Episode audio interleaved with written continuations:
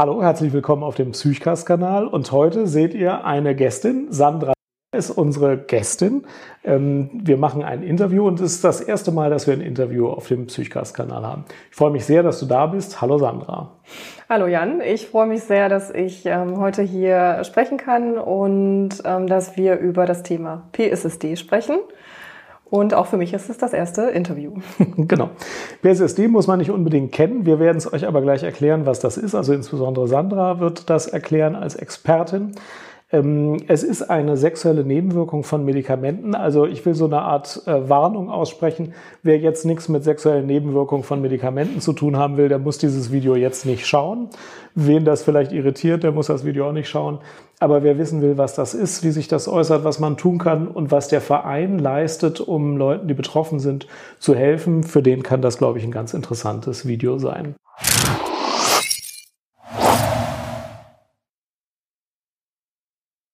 Was habt ihr denn da für einen Verein? Erzähl mal ein bisschen was über den Verein. Ja, also der Verein, die PSSD Hilfe Deutschland e.V., wurde 2017 gegründet und zwar von Betroffenen. Und das eigentliche Ziel war, dass ähm, Betro äh, Betroffene quasi rekrutiert werden für eine Studie. Und ähm, das hat damals leider nicht funktioniert, weil das alles etwas kurzfristig war und der Verein auch noch nicht bekannt war. Also das Ziel ist aber das gleiche geblieben. Wir setzen uns ein dafür, dass PSSD erforscht wird. Wir unterstützen Betroffene, die sich über unsere Internetseite an uns wenden. Und wir nehmen Kontakt auf mit ähm, Behandelnden, mit Experten, mit Forschern, Forscherinnen und versuchen eben das Thema PSSD ähm, ja, publik zu machen, äh, darüber aufzuklären. Mhm. Ja. Okay. Und ihr sitzt hier in Köln offenbar, ne? Wir haben uns hier in Köln genau. getroffen. Ja, Sehr der Vereinssitz ist Köln. Der Verein wurde in Köln gegründet und dann äh, ja, sind wir, also wir sind eigentlich über Deutschland verteilt. Es sind, es gibt ähm, Teil, also es gibt Betroffene aus ähm, Deutschland, aus Österreich, aus der Schweiz, ähm, die bei uns im Verein oder auch im Umfeld, also wir haben eine WhatsApp-Gruppe, die da ähm, ja, in dieser Gruppe sind und wir tauschen uns dann aus. Aber der Sitz ist Köln, das war eins. Kurzer Fact-Check. In der 13. Auflage des Benkatipius wird beschrieben, was PSSD ist. Man muss wissen, es gibt ja Nebenwirkungen der SSRI, der Antidepressiva, die kurzfristig auftreten. Zum Beispiel bei Ansätzen ist Übelkeit häufig und das vergeht oft nach zwei, drei Wochen und es gibt Nebenwirkungen, die eine Zeit lang bleiben, beispielsweise während der Einnahme.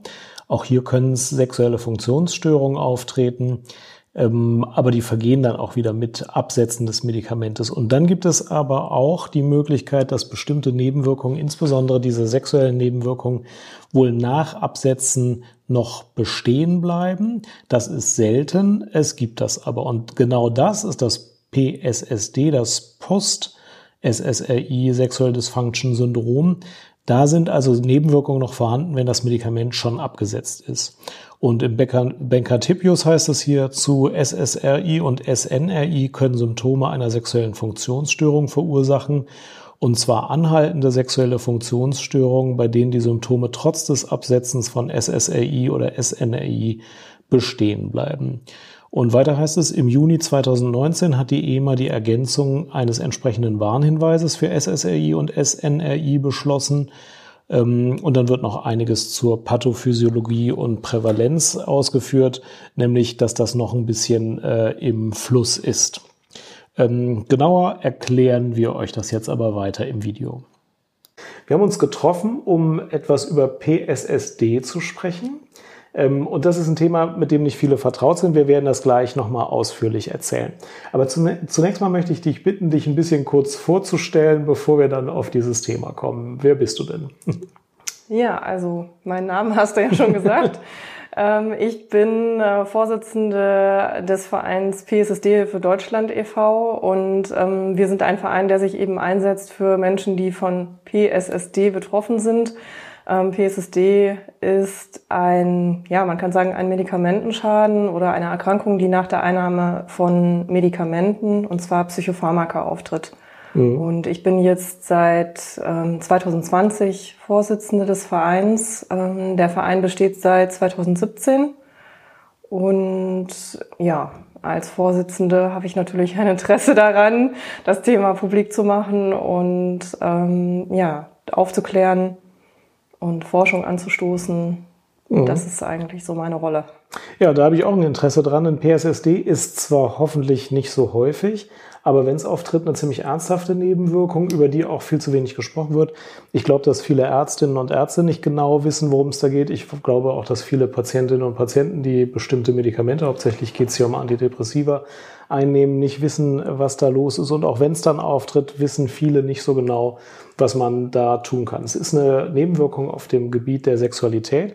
Wir werden darüber gleich ganz unverkrampft sprechen und eben alles das besprechen, was die Symptomatik ausmacht, was man vielleicht tun kann, um es zu lindern und versuchen euch das Thema PSSD ein bisschen näher zu bringen. PSSD, was ist denn das eigentlich? Kannst du das mal erzählen? Ja, das kann ich. PSSD ist ein Medikamentenschaden bzw. eine Erkrankung, die äh, durch die Einnahme von Medikamenten, und zwar Antidepressiva, ähm, ausgelöst werden kann. Und ähm, PSSD steht für Post-SSRI Sexual Dysfunction. Also erstmal für eine sexuelle Dysfunktion. Allerdings ist es ein Syndrom. Das heißt, ähm, es ist eine Kombination aus unterschiedlichen Symptomen und zwar nicht nur sexueller Art. Mhm. Und das ist nicht so häufig, es ist jetzt nicht so, dass jeder, der diese Medikamente einnimmt, damit rechnen muss, aber es kommt schon vor. Kann man irgendwie sagen, wie häufig diese Nebenwirkung ist? Mm, man kann es leider nicht sagen. Es, es gibt keine, keine Daten dazu. Ähm, das Problem ist eben, dass die Betroffenen ähm, selten darüber sprechen. Von sich aus ist, ist sowieso äh, das, also besteht das Problem, dass äh, Betroffene, gerade wenn es um Sexualität geht, nicht so gerne mit ihrem Arzt sprechen und dann auch ähm, auf Nachfrage höchstens damit rausrücken oft. Und ähm, ja, deshalb weiß man eigentlich ganz wenig über die genauen Zahlen. Also mhm. es, ist, es ist sicherlich nicht so, dass es ähm, die Mehrheit der Behandelten betrifft. Ähm, es wird davon ausgegangen, dass es eine kleine Zahl ist, aber wir wissen nicht, wie hoch die Dunkelziffer ist. Mhm. Okay. Und um das mal einzuordnen, es gibt ja häufige Nebenwirkungen, die auftreten, wenn man beispielsweise SSRI einsetzt. Sehr häufig sind Übelkeit in den ersten zwei, drei Wochen, das geht dann oft weg. Es gibt seltenere Nebenwirkungen und zu denen gehört, glaube ich, schon die, die ähm, sexuelle Dysfunktion während der Einnahme von Antidepressiva. Das sind ja meistens die Medikamente, die das auslösen. Über die wollen wir auch gleich mal sprechen, denn PSSD ist dann nochmal eine Untergruppe davon. Das ist dann, wenn diese Symptomatik bestehen bleibt, wenn das Medikament schon abgesetzt ist, dann ist es die PSSD, die Post-SSRI ähm, Sexual Dysfunction. Genau, hm? ja. Okay. Sprechen wir deswegen zur Klarheit erstmal über die sexuelle äh, Funktionsstörung oder die Symptomatik, die auftreten kann, während man noch die SSRI einnimmt, ähm, diese Nebenwirkung auf dem sexuellen Gebiet.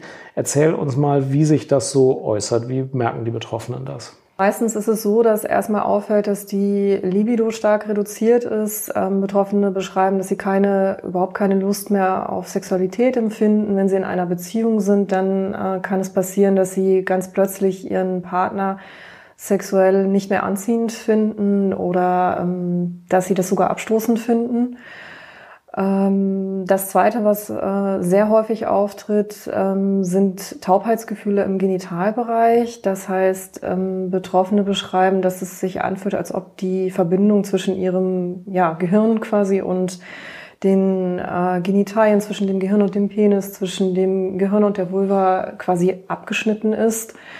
Sie haben das Gefühl, dass ähm, zum Beispiel die Eichel oder andere ähm, erogene Zonen sich nicht mehr anders anfühlen als andere Körperbereiche. Da fallen dann so Sätze wie, ähm, meine Eichel ist so sensibel wie mein Ellbogen oder sowas.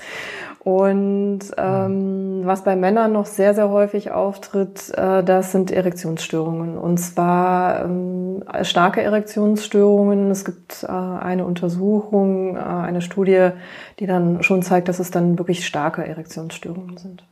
Das mhm. sind so die häufigsten sexuellen Symptome. Was auch auftritt, wo man aber nicht so genau weiß, wie häufig, weil es recht ungewöhnlich ist, ist der ähm, gefühllose Orgasmus. Das heißt, die Betroffenen äh, beschreiben, dass der, der Orgasmus kein Lustgefühl mehr erzeugt. Sie können den nur noch erleben durch diese Muskelkontraktionen oder diesen, also den Ejakulationsreflex und äh, es ist aber überhaupt mit keinem Lustgefühl verbunden. Mhm. Das sind eigentlich so die häufigsten Symptome. Und man hört manchmal auch von einem sehr verzögerten Orgasmus oder auch mhm. einer aufgehobenen Orgasmusfähigkeit, dass man gar nicht ja. mehr zum Orgasmus kommt, weil die Taubheit so ausgeprägt ist. Genau, da ist man nicht so ganz sicher, liegt es jetzt an der Taubheit mhm. oder ähm, was ist da eigentlich das Problem? Ähm, aber es gibt einige Forscher, die sich genauer damit beschäftigen, die davon ausgehen, dass die Taubheit eigentlich der, der Grund ist, warum dann der Orgasmus nicht erreicht werden kann. Ne? Dass das einfach nicht möglich, also wirklich nicht möglich ist. Betroffene, äh, die sprechen davon eine halbe Stunde, Stunde. Ähm, also es ist einfach nicht mehr möglich dann. Ne? Das ist mhm. sehr stark verzögert.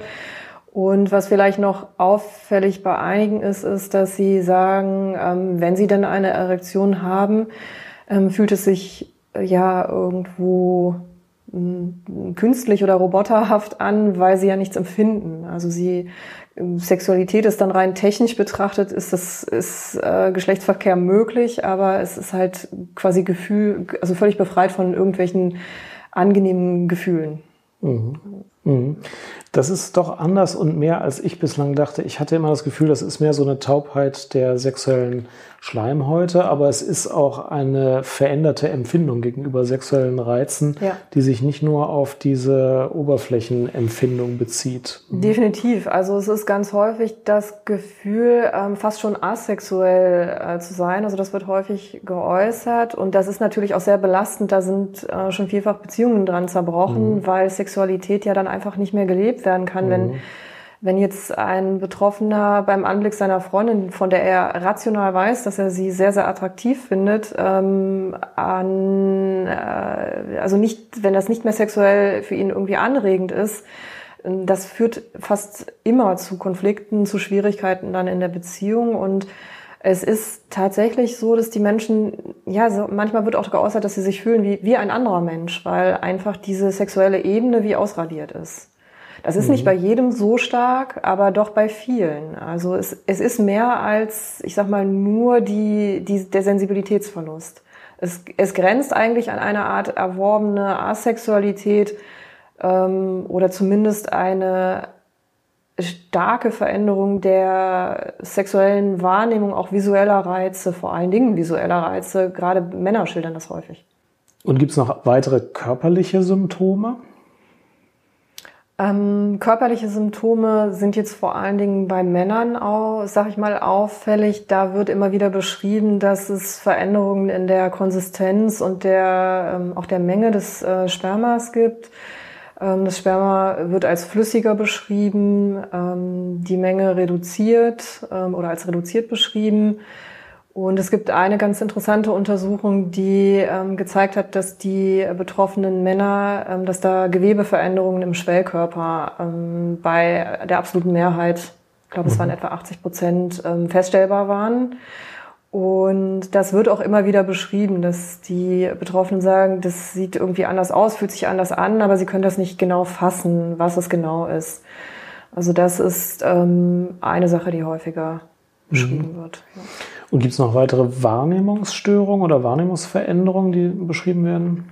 Mhm, also die emotionale, mhm. ähm, ich sag mal, Abgestumpftheit ist eigentlich das, also es fühlt sich an wie abgestumpft. Ähm, das ist ein, ähm, eines der häufigsten nicht sexuellen Symptome.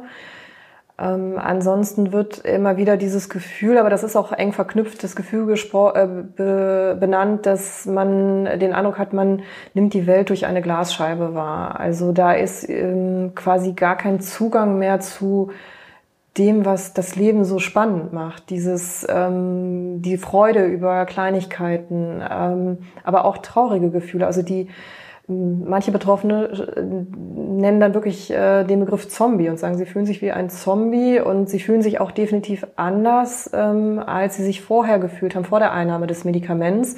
Sie sagen, wenn ich depressiv war, dann, dann war ich depressiv, dann war ich traurig, aber jetzt ist nichts mehr. Jetzt bin ich wie eine Hülle, eine leere Hülle und das ist natürlich ähm, äußerst belastend. Mhm. Und das führt auch ähm, häufiger dann dazu, dass oder kann dazu führen, dass andere Erkrankungen sich verschlechtern, weil einfach der, die Betroffenen das Gefühl haben, ihnen ist die Lebensgrundlage genommen. Und bleibt das dann immer gleich stark oder fluktuiert das? Gibt es da mal bessere und schlechtere Monate? Mm, das ist eine schwierige Frage. Ist, ähm, von den Studien, die es gibt, gibt es zwei, die das untersucht haben. Die eine Studie sagt oder hatte das Ergebnis, dass es zwischen der, also dass es relativ gleichbleibend ist und dass die Symptome auch über die Zeit nicht schlimmer werden. Also es ist keine Korrelation zwischen Dauer der Erkrankung und Ausmaß der Symptome. Die andere Studie kam zu dem Ergebnis, dass es eine leichte Korrelation gab, also dass es eine leichte Verschlechterung über die Zeit mhm. gab. Ähm, Betroffene berichten immer wieder davon, dass sie sogenannte Fenster erleben, wo mhm. dann die Symptome schwächer ausgeprägt sind oder gar nicht auftreten. Allerdings gibt es überhaupt keine Daten dazu und man weiß überhaupt nicht, wie viele sind das jetzt, bei denen das wirklich so ist. Denn es gibt auch äh, viele, bei denen das wirklich gleichbleibend ist. Ich, aber das ist nicht gedeckt durch Daten, würde es so einschätzen, dass es bei den meisten eher gleichbleibend ist. Aber definitiv, das muss man sagen, gibt es auch die anderen Berichte von diesen Fenstern und die liest man in solchen betroffenen Foren immer, immer wieder. Und das macht die Sache mhm. natürlich noch schwieriger, weil man dann sich fragt, wie kann das sein? Und wenn man das bei einem Behandelnden dann anspricht, ne, mhm. ne, wie soll man das erklären? Mhm. Das ist einfach schwierig. Und gibt es auch Betroffene, die sagen, ich hatte das mal, aber jetzt ist das weg? selten, aber es, es gibt immer wieder äh, Fälle, wo es heißt, der oder die ist geheilt. Ähm, aber meiner Erfahrung nach ist es selten. Und vor allen Dingen ist es auch in der Regel so, man kennt die Menschen ja nicht persönlich. Die tauchen in irgendeinem Forum auf, die registrieren sich da und dann heißt es irgendwann, ich bin jetzt geheilt.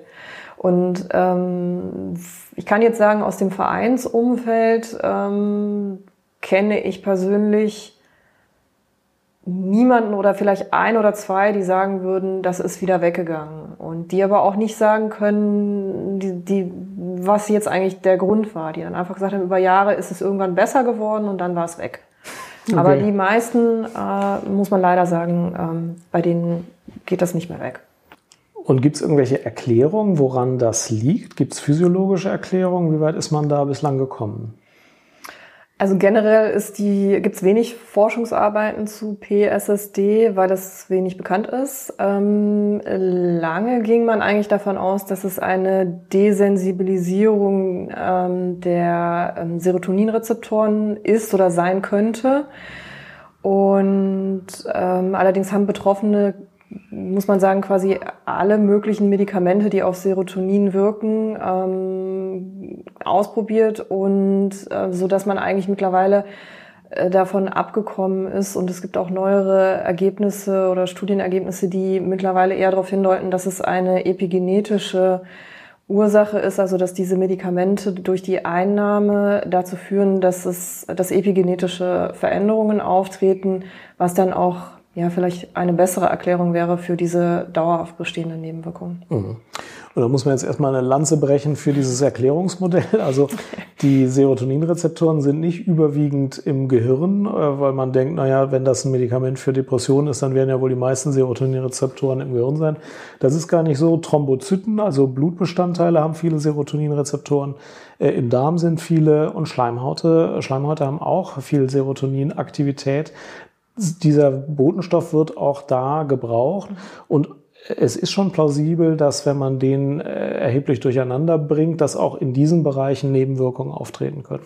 Und was du gesagt hast mit der Epigenetik ist auch eine bekannte Sache. Also es gibt Einflüsse, die finden einmal statt und dann ändert sich die Häufigkeit, mit der ein bestimmtes Gen ähm, übersetzt wird. Also zum Beispiel die Häufigkeit, mit der ein bestimmter Rezeptor hergestellt wird oder mit der bestimmte Botenstoffe hergestellt werden, dauerhaft. Das ist dann ähm, auch erklärbar. Die DNS wird da an bestimmten Stellen methyliert. Also es gibt schon Sachen, die einmalig wirken und dann längere Zeit äh, Nebenwirkungen machen. Ähm, aber das ist tatsächlich ein, eine, eine Summe von Hypothesen, die jetzt noch in der Erforschung sind. Also das kann man, glaube ich, guten Gewissens sagen.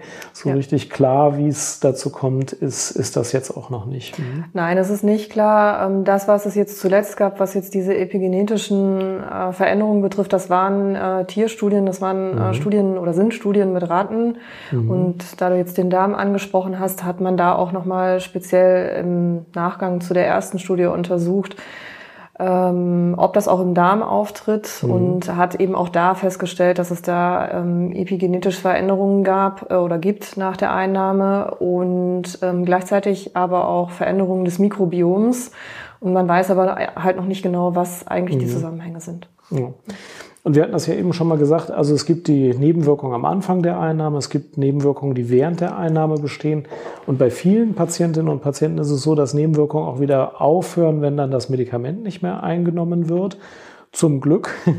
Und PSSD ist praktisch die Ausnahme von dieser Regel. Also wenn mhm. diese Nebenwirkungen, die sexuelle Funktionsstörung, ähm, auch dann noch bestehen bleibt, wenn das Medikament schon lange nicht mehr eingenommen wird. Ab welchem Zeitraum nach Absetzen des Medikamentes gilt es eigentlich als PSSD?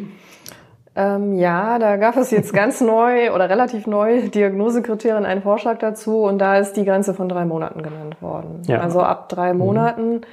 Ähm, man muss zum Auftreten sagen, dass es äh, bei den meisten oder zumindest sieht es derzeit so aus, ähm, was Studien so hergeben, dass ähm, bei den meisten die Symptome während der Einnahme auftreten, mhm. aber dass es auch Fälle gibt, bei denen erst beim Absetzen oder kurz nach dem Absetzen, ähnlich wie bei einem Absetzsyndrom, dann sich das Ganze zeigt. Aber drei mhm. Monate ist im Moment die Grenze, mhm. wo man sagt, wenn es dann noch besteht, ist die Wahrscheinlichkeit, dass das wieder weggeht, gering. Mhm. Das Absetzen ist ja sowieso so eine Sache. Also da haben ja viele Schwierigkeiten, wenn es ums Absetzen geht, dass dann neue körperliche Symptome auftreten. Oft das, was man mit Brain Zaps benennt, aber auch Unruhe, Übelkeit, Krankheitsgefühl, eine ganze Reihe von Beschwerden können dann auftreten. Ähm, und das bringt den Körper auch nochmal auf eine andere Art durcheinander als das Ansetzen und die dauerhafte Einnahme. Mhm. Und wenn das auftritt, tritt das immer beim ersten Mal auf, wenn man ein Medikament einnimmt dieser Art? Ähm, das kann man leider nicht so sagen. Das heißt, man kann jetzt nicht sagen, ich habe das Medikament, also wenn ich es nehme, wenn ich es probiere, dann fällt es, fällt es sofort auf, indem das mhm. eben sofort beim ersten Versuch ähm, die Symptome sich zeigen. Es gibt ähm, Fälle, wo das so ist. Die haben nie in ihrem Leben ein Psychopharmakon genommen, nehmen dann eins und haben sofort nach wenigen äh, Tabletten dann dauerhaft diese Störung. Es gibt aber genauso äh, Menschen, die, die haben quasi die ganze Palette durch haben unterschiedliche Medikamente genommen und ähm, dann tritt es plötzlich äh, beim dritten Medikament auf. Oder wenn sie das gleiche Medikament einmal äh, einfach erfolgreich ausgeschlichen haben und dann wieder ansetzen, ähm, dann tritt es äh, überraschend beim zweiten, also bei der zweiten Behandlung mhm. mit dem gleichen Medikament auf. Mhm. Und also man kann das leider gar nicht äh, voraussagen. Und es ist auch so, natürlich denkt man dann, wenn ich das jetzt plötzlich absetze, ich nehme das unregelmäßig ein, ich kombiniere das unabgesprochen mit anderen Medikamenten, ich trinke während der Einnahme Alkohol, was auch immer, könnte man denken, damit erhöht man die Wahrscheinlichkeit. Allerdings gibt es dazu keine, ähm, also es gibt bisher die Daten, die vorliegen, deuten überhaupt nicht darauf hin, dass ähm, zum Beispiel eine unregelmäßige Einnahme oder plötzliches Absetzen die Wahrscheinlichkeit erhöht. Wie viele von den Menschen, die ein SSRI einnehmen, betrifft das denn? Ist das jetzt eine sehr häufige oder eher eine seltene, aber dann eben schwere Nebenwirkung? Wie würdest du das einschätzen?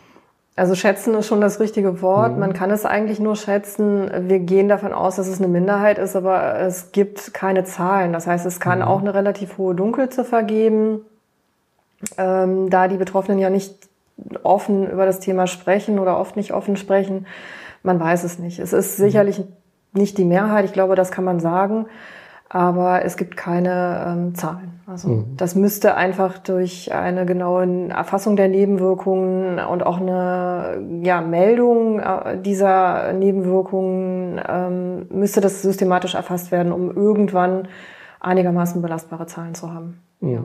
Wir machen jetzt ja so eine Art Aufklärung. Es wird Leute geben, die gar nicht wissen, dass es das als Nebenwirkung gibt und bei sich selber irgendwelche Auffälligkeiten feststellen und vielleicht erstmalig hören, dass das nicht nur sie betrifft. Das ist wahrscheinlich was, was dann in eurem Verein auch äh, häufiger mal ein Thema ist, ne? Ja, also es gibt immer wieder Betroffene, die sich an uns wenden und sagen oder eigentlich dankbar sind, weil sie durch unseren Verein oder durch die Internetseite, die wir auch haben, erstmal verstehen, was eigentlich mit ihnen los ist, mhm. weil sie zum Teil über Monate oder Jahre ähm, sich gefragt haben, was was los ist. Sie haben sich vielleicht Vorwürfe gemacht, weil sie denken, dass es äh, dass es mit dass es also irgendwie psychische Ursachen hat mhm. oder dass sie irgendwas falsch machen. Und, oder sie waren beim Arzt und haben es angesprochen. Äh, Arzt oder Ärztin hat gesagt, nee, gibt's nicht, äh, habe ich nie gehört oder ist eine Depression. Und die haben das erstmal angenommen so und instinktiv oder in, tief innen drin aber gespürt, irgendwie ist das nicht überzeugend. Und dann ist, kommt es schon häufiger vor, äh, dass sie äh, dann ja sagen, jetzt weiß ich endlich, was mit mir los ist. Mhm. Den Punkt müssen wir sowieso nochmal ansprechen. Also die Frage, ist das vielleicht alles psychogen oder nicht, das muss man ja besprechen. Ja. Sag mir doch nochmal, warum kann man sich sicher sein, dass das nicht einfach psychogen ist? Was spricht dagegen? Ja, also was ähm, erstmal dagegen spricht, ist, dass ähm, die Symptome ähm, zum Teil sehr ungewöhnlich sind. Hm. Also wir reden ja jetzt nicht nur, also in Anführungsstrichen nur über Erektionsstörungen, ähm, sondern wir reden über genitale Taubheitsgefühle.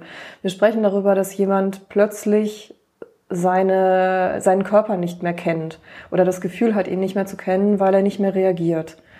Und wenn man sich jetzt anschaut, es gibt ja doch einige Untersuchungen, Studien äh, systematischer Art zu, äh, zum Zusammenhang zwischen sexuellen Funktionsstörungen und gängigen psychischen Erkrankungen wie Zwangsstörungen, Angststörungen, Depressionen.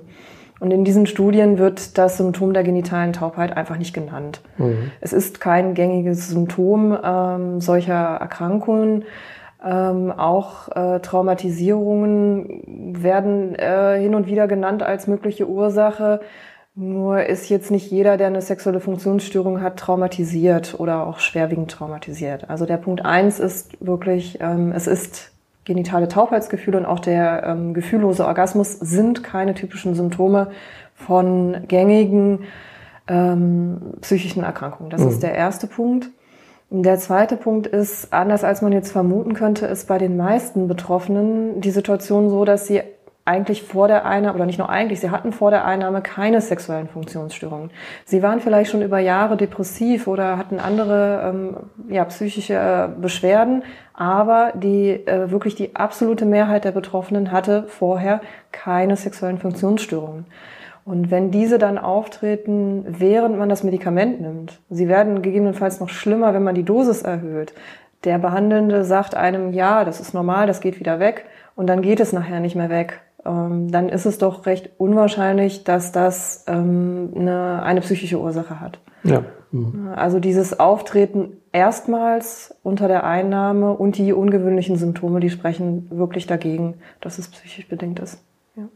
Okay, und wenn Betroffene nun mit so einer Symptomatik zur Beratung zu euch kommen oder mit euch Kontakt aufnehmen, was ratet ihr denn eigentlich? Was kann man versuchen? Was kann erfolgreich sein?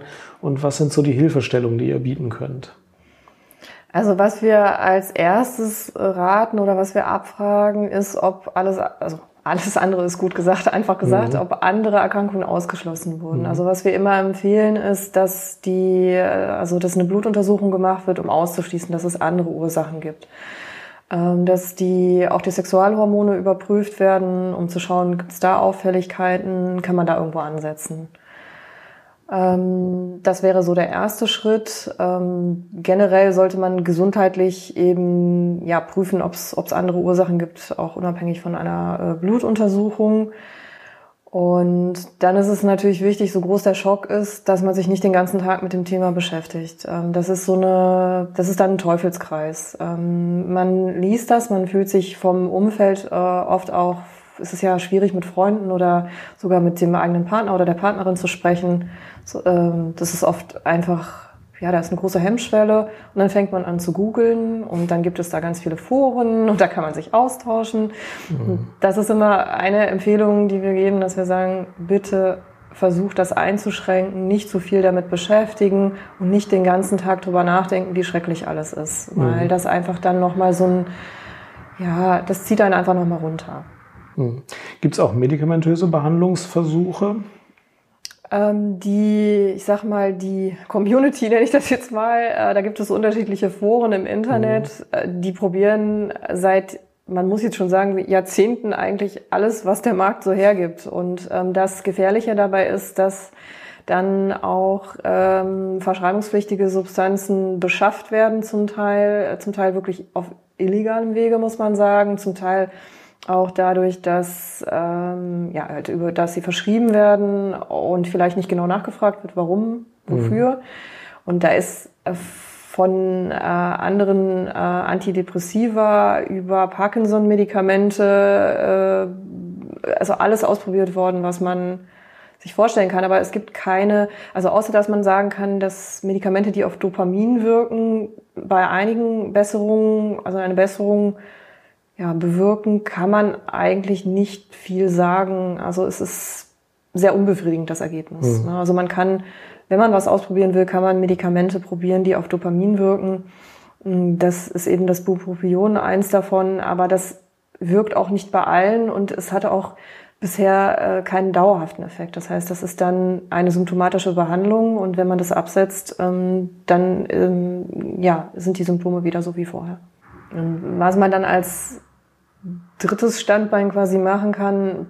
Man kann ausprobieren, es gibt natürlich pflanzliche Mittel, man kann sowas wie Maca-Pulver probieren. Ähm, man kann auch, wenn man einen Psychiater hat, dem man äh, vertraut, mit dem man darüber sprechen kann, kann man überlegen, ob man bestimmte Medikamente ausprobiert, wenn das möglich ist.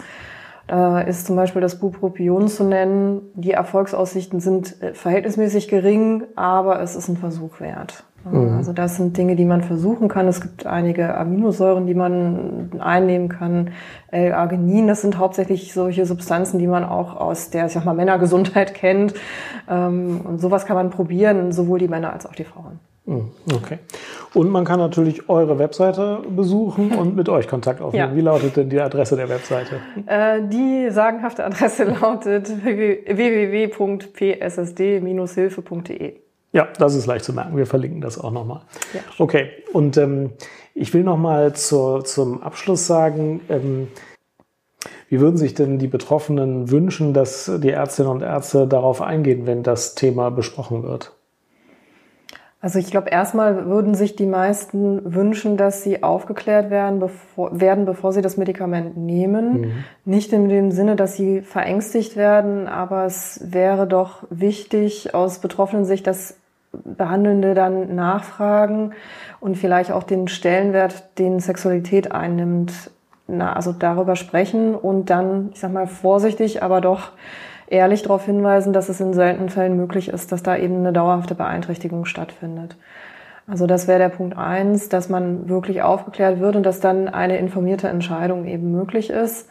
Wenn dann ein Betroffener oder eine Betroffene sagt, ich mache das trotzdem, ist also da gab es dann zumindest die Chance, sich vorher zu informieren und mhm. einfach eine bewusste Entscheidung zu treffen. Und ich glaube, man kann das auch heute nicht mehr, also das nicht zu sagen, ist schwierig, weil einfach das Internet, das ist anders als noch vor wenigen Jahren. Man findet das sofort, wenn man das googelt. Und die Aussage, ich wusste das nicht, ich wusste nicht, dass es das gibt oder das gibt es nicht, die funktioniert einfach nicht mehr.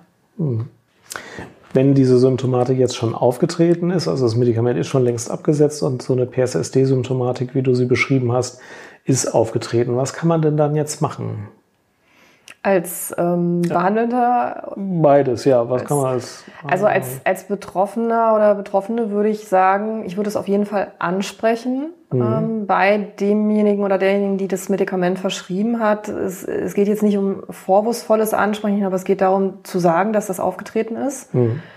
Und ganz wichtig ist natürlich, dass man das Ganze meldet, die Nebenwirkungsmeldungen. Mhm. Ähm, wir haben einen Link auf der Internetseite, also der Vereins-Internetseite, da kann man dann direkt auf die Seite des ähm, BFAM, kann das melden.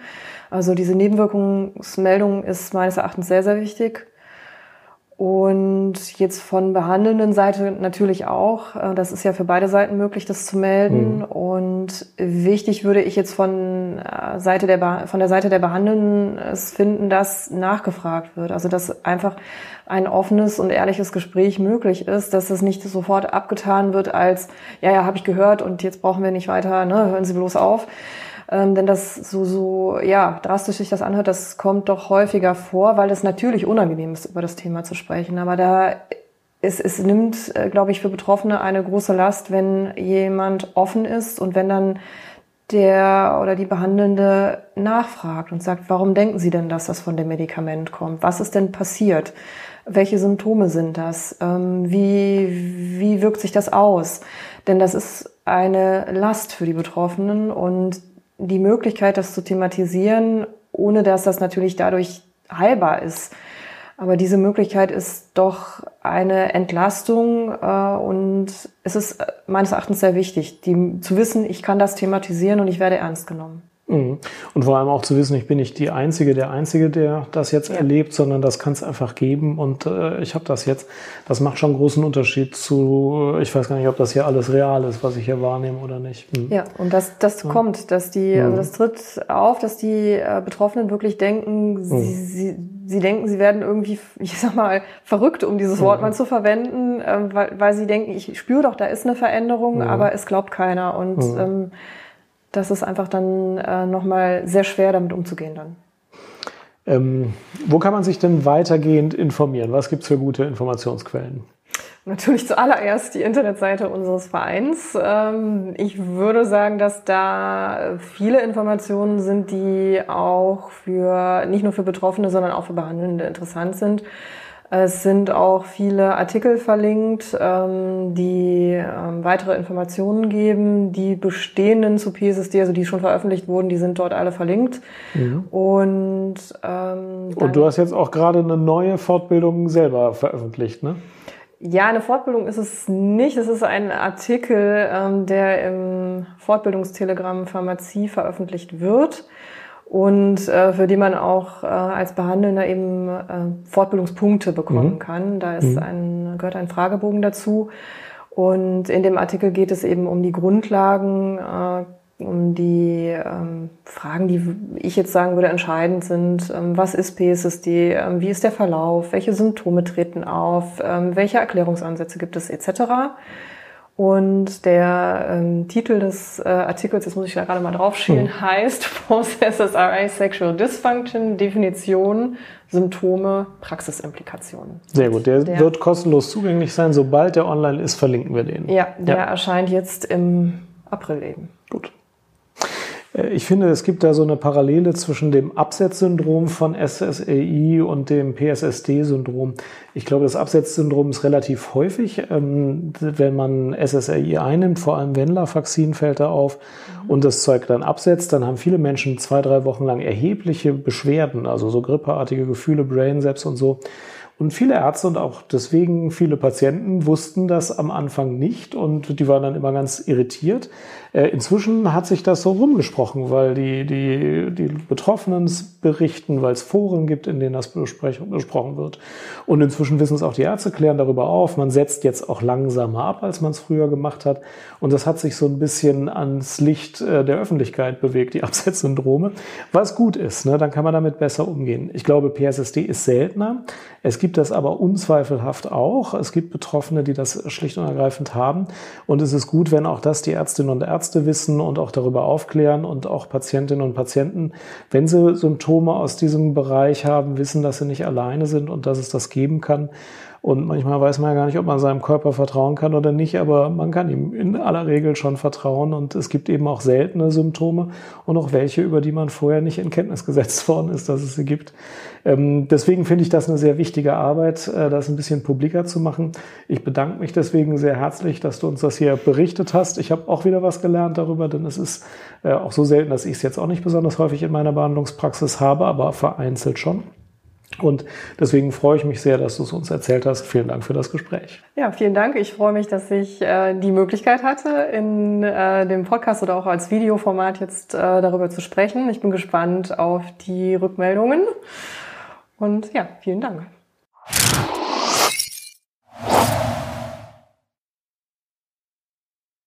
Das Aber man ist leider schwierig.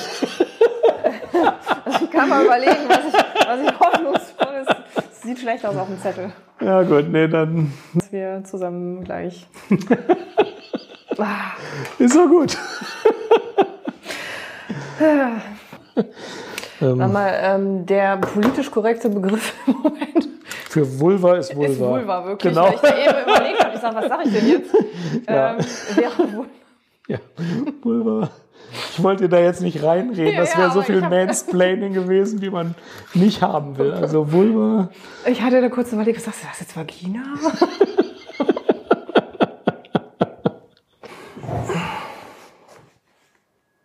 Ich brauche eine zweite Kamera.